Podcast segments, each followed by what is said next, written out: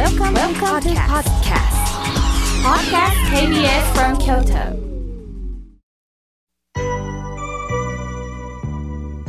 さあ、ここからは皆様方から様々なメッセージをいただきました。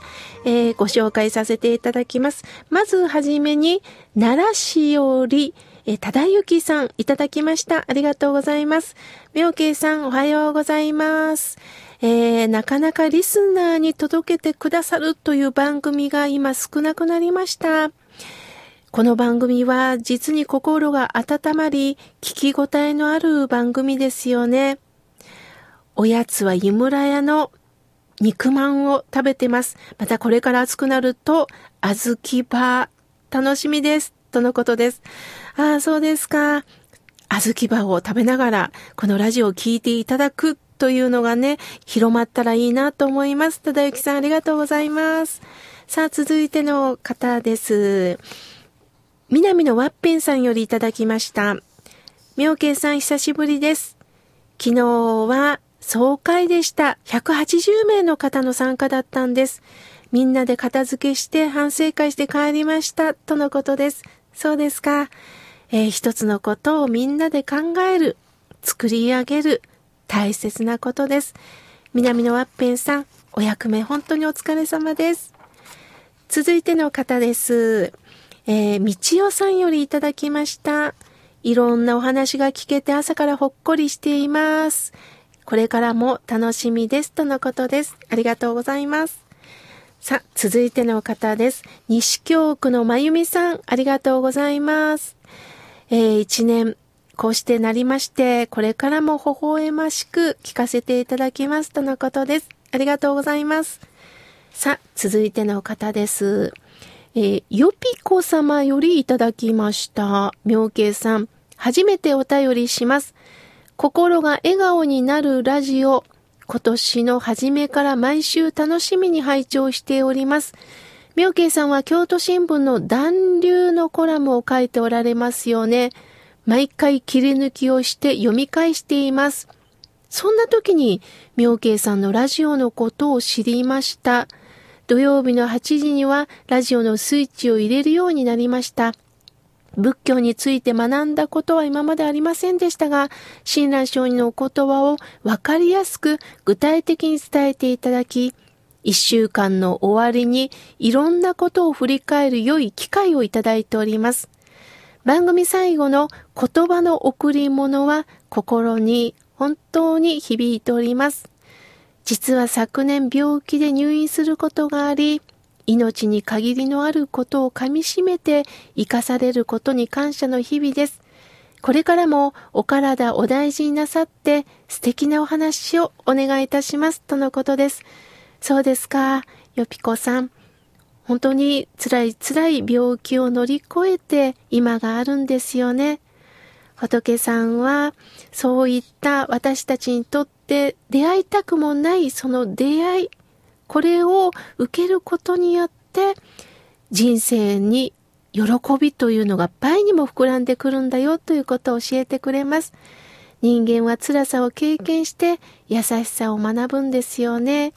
このよぴこさんのメールからそういうものが伝わってきました。これからもよろしくお願いいたします。さあ、続いての方です。ピッピーさんよりいただきました。妙慶さん、スタッフの皆さん、おはようございます。土曜日の朝は聞き耳を立てて拝聴しております。最近ほっとすることがあったんですよ。狭い通りで少し年配の方が自転車に乗ってました。バランスを崩されてこけたんです。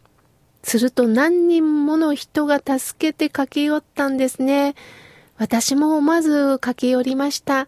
その方は大丈夫です、大丈夫ですと言われて帰られました。大事にならなくてよかったですとのことです。たくさんの人が助けられたこの気持ちが嬉しいですよね。お互いに助け合って生きる。これが本当に大切なことだと思います。ありがとうございます。さあ、続いての方です。てるみーさんよりいただきました。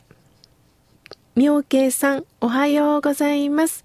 今朝のありがたいご法は素敵なお話でとっても良かったです。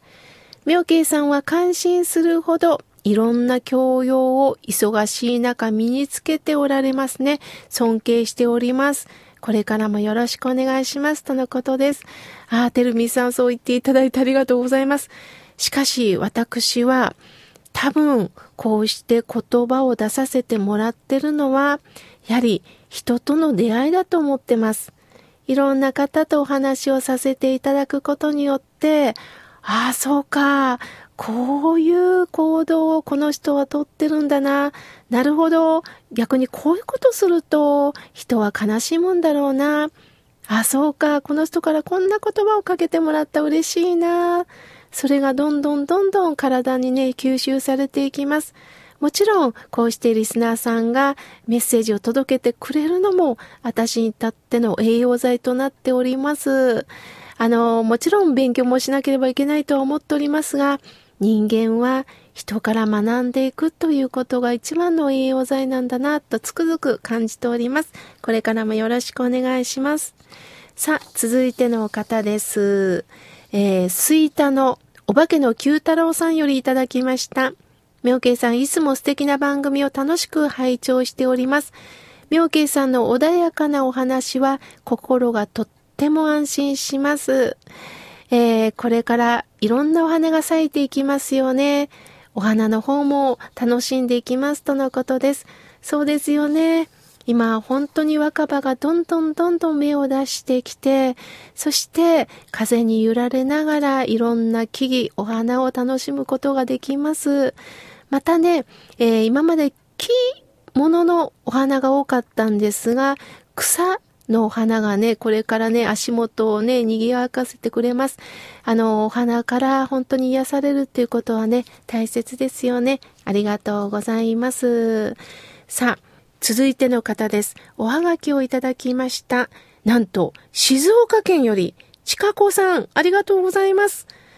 毎週楽しみに聞いてるんですよ。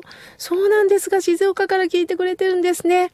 前、浜田省吾さんが流れましたよね。妙慶さんといえば、浜省ですよね。心が笑顔になりました。